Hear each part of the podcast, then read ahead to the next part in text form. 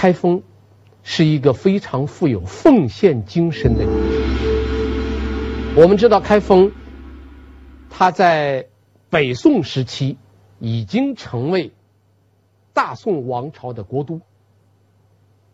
后来呢，随着历史的演变，开封一直是河南的一个首府，一直到民国时期，河南省的省会一直都设在开封，一直到一九五四年，河南省的省会才从开封迁到了郑州，而迁到郑州的原因，它还有一个这么一个故事。十九世纪末，在洋务运动的这个崛起以后，中国开始有了近代化的。当时修建了横贯南北的京汉铁路，就是从北京到汉口是京汉铁路。后来的汉口到广州也修了一个铁路，再往后呢，这两条铁路打通。就是我们今天的京广铁路。这个铁路原来修的时候，原计划是要经过开封的，因为开封经过开封的第一，它是取直线，它经过开封是最直的。走郑州的话，它要向西拐一个弯儿。再一个，开封呢又是河南省的省会，所以原计划的这个京汉铁路是经过开封的。但是当时的湖广总督张之洞在承办这件事的时候，他觉得开封这一段的黄河啊，要修京汉铁路，要修一个跨河大桥——黄河大桥。黄河大桥在开封这儿修，河床的面太宽，不好修。如果修到郑州的话，修到郑州邙山那个地方。黄河的是最狭窄的一个地方，好修。所以为了节省经费，所以张之洞就决定这个铁路不从开封过，向西挪了七十公里，就经过了当时的一个小县城，叫郑县，就是今天的河南省省会郑州。所以这样一来，京广铁路。从郑县经过，就从郑州经过，而不经过开封，这就给开封带来了一个一个大的问题。由于开封的这个交通不便，因为它不是京广铁路线上的城市，所以一九五四年，开封就把领导河南人民进行社会主义建设的重任由开封交给了郑州，也就是这一年。河南省的省会从开封迁到了郑州。中国四大名著的《水浒传》起于开封，收于开封。它开篇所讲述的就是宋朝的开国史，在北宋结束了五代十国以来的战乱局面，建立了举世无双的强大王朝，经历了九代帝王，而在这空前繁荣的历史之中。一幅传世佳作《清明上河图》真切地记录了当时的盛世。那么是怎样的时机造就了如此的传世之作？画作的背后又有着什么样的故事呢？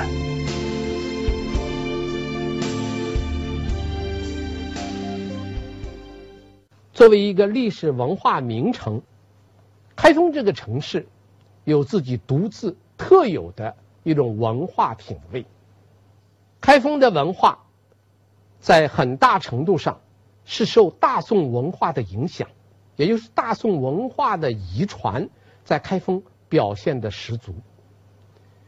我把它概括起来有这么几点：第一是它的高端性，这个大宋文化的高端性的集中表现在北宋的著名画家张择端的《清明上河图》里边。这个《清明上河图》的诞生啊，呃，是一个非常感人的一个故事。张择端本人是山东诸城县人，他是一个年轻的画家，他在宋徽宗，也就是在北宋的后期，宋徽宗时期，他居住在当时汴京最大的一个寺院，也就是他在这《水浒传》里提到的那个大相国寺。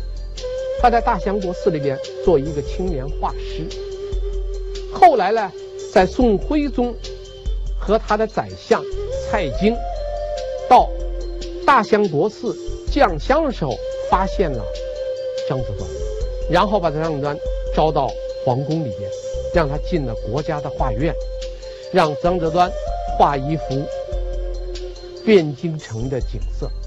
张择端就花了很长时间，画了京城城郊、汴河两岸的这个繁华的景象，这就是著名的《清明上河图》的长卷。这幅画张择端画完以后，多才多艺的宋徽宗用一种特有的书法体，叫瘦金体，在上面题了字。这幅图是我们国家的国宝。他曾经五次被收藏在宫廷，四次被从宫廷盗出，但是值得庆幸的是，至今它非常完好的保存下来了。再一个，我们要提到的就是大宋文化的。中国古代历来有四大发明之称，但是除了蔡伦造纸、造纸术是汉代发明的以外，其他的指南针啊。火药啊，这些东西的其他的三大发明都出现在宋代，所以宋代是中国文化的一个极其繁盛的一个时期。在千年的开封城里，至今还繁衍着一支特殊的血脉，他们来自遥远的异国他乡。他们究竟是哪个民族？是怎样的历史形成了怎样特殊的现象呢？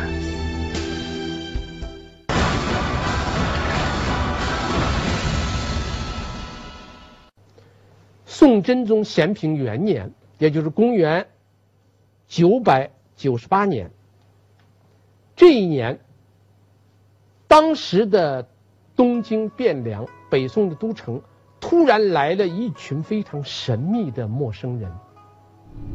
这批陌生人，就是我们今天非常有名的犹太人。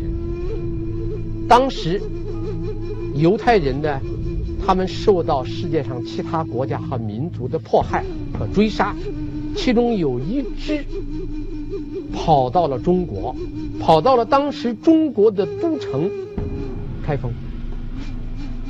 当时他们信的这个教，叫一次乐业教，俗称呢叫挑金教。开封人把它叫做挑金教，就是当时的犹太人到了开封以后啊，他们有一个习惯，在吃牛羊的时候啊，要把那个牛羊那个脚跟上那个筋挑掉，然后再吃。所以开封当时人称他们叫挑筋教。这一批人到了开封以后，宋真宗。非常欢迎他们，以大度和包容的胸怀，收留了这一批流落在中国的犹太人，而且赐给他们汉姓，叫他们在开封定居下来，让他们读书，让他们做官。所以，从公元九百九十八年，这一批犹太人到了开封以后，就一直居住在开封。一直到公元一八五一年以后，这中间只过了八百多年，不到九百年的时间，这一批犹太人就和开封的回族、开封的汉族完全融合了。犹太民族在世界上是一个非常独特的民族，他无论生活在哪一个国家，他都能保持自己民族的特性。不会受其他民族的同化，唯独来到开封的这一支犹太族，他们完全和开封人融合在一起了。现在还有遗存。开封有一座街，有一条街叫教经胡同。这个教经胡同，教是教育的教，经就是经典的经。我们今天的教经胡同啊，就是当年犹太人的居住地。今天的开封的北土街有一个开封市中医院，那个中医院就是当年犹太人他们的寺院，而且在开封博物馆保存了十七块碑，记载了北宋咸平年间到开封来的这个犹太人的姓氏，而史书。开封现在呃有这个碑存下来的是十七个姓，但是据历史记载是七十多个姓。这个犹太人在开封的这种融合，连生活在世界其他地方的犹太人感到非常惊讶，因为他们一直都信任、都相信一点：犹太人无论在任何国家都不会和其他民族融合，更不会被其他民族同化。唯独在开封是个奇迹。如今的开封已经成为了著名的旅游胜地，每天都迎接着来自五湖四海的宾客。那么，这座古城今朝又拥有着怎样独特的魅力呢？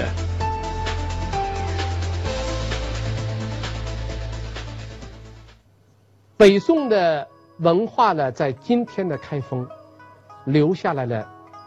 影响啊还非常大。我们知道北宋有四大书法家：苏黄米蔡、苏轼、王空坚、李福、蔡京。这些人的书法一直影响到今天开封的书法。开封学习书法的人非常多。有这么一个故事：有一年，河南省委的一个主要负责人到开封，在春节的时候去慰问一个下岗职工。给这个下岗职工送了米，送了面，送了油。这个下岗职工就拿出了一幅字，他说：“我非常感谢，呃，领导的这种慰问。”他说：“我没有办法回报，我写了一幅字送给领导做个汇报。”当时呢，这个领导拿起我们省里的领导拿这个字一看的话就很惊讶，说：“你这个字就足以可以养家糊口了，你怎么还会？”到下岗这种程度呢，这个下岗职工说了一句话，他说：“我这个字啊，在其他地方可以，在开封不行。”这个领导愣了一下，马上就明白什么道理了。因为开封是中国书法家协会第一批命名的中国书法名城，开封有一个碑林。叫中国汉园，它是中国书法家协会命名的全国的唯一的一个书法名园。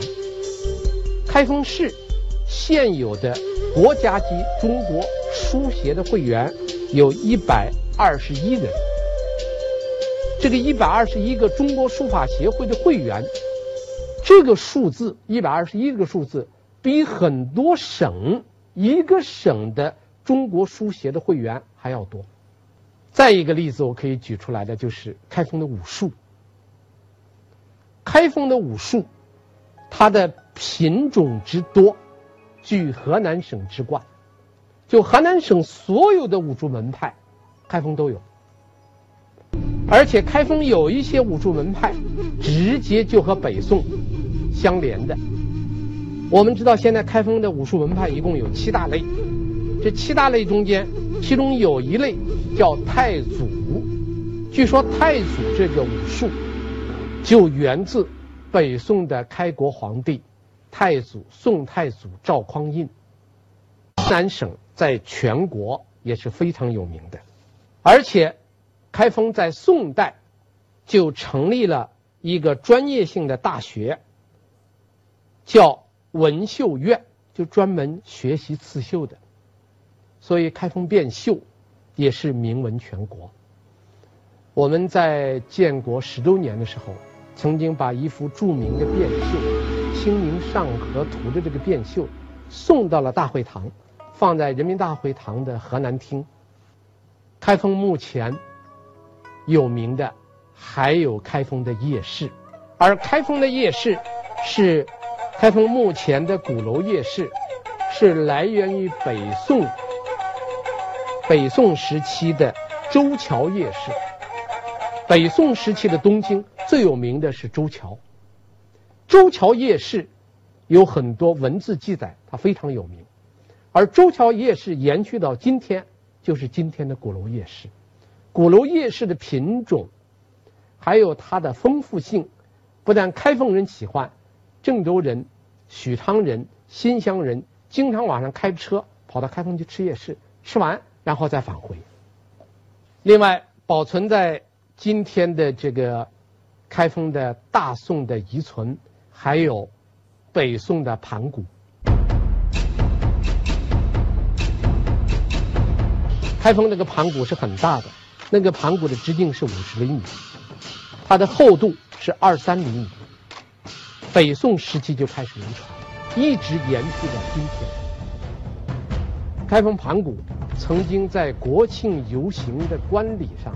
上过天安门这个游行队伍，所以开封的历史和开封的文化是紧密相连的。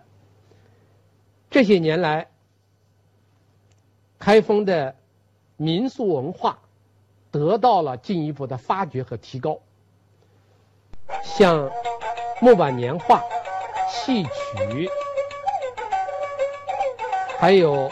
斗鸡等等。二零零五年，联合国科教文卫组织在河南省授了三十七个民间工艺大师，这是联合国科教文卫组织给河南省颁发证书授予的三十七个民间工艺大师。这三十七个中间，开封占了二十一个。就民间非物质文化遗产这一方面，开封的遗存非常多。所以今年的这个开封的清明文化节、开封的收藏论坛、呃中国的木板年画，还有呃政变的国际马拉松赛，都在开封要举。而且现在开封呢，作为河南省唯一的一个。文化这个试验区正在实行，所以开封正在打造一个全城一体的公园的一个呃景区。也就是说，开封城内呢有许多，因为它这个地势比较低洼，城内呢本来就有很多水，像龙庭湖、包公湖、呃铁塔湖。开封市现在把这些湖连接起来。再经过整修，要打造一个北方水运休闲之城，让整个。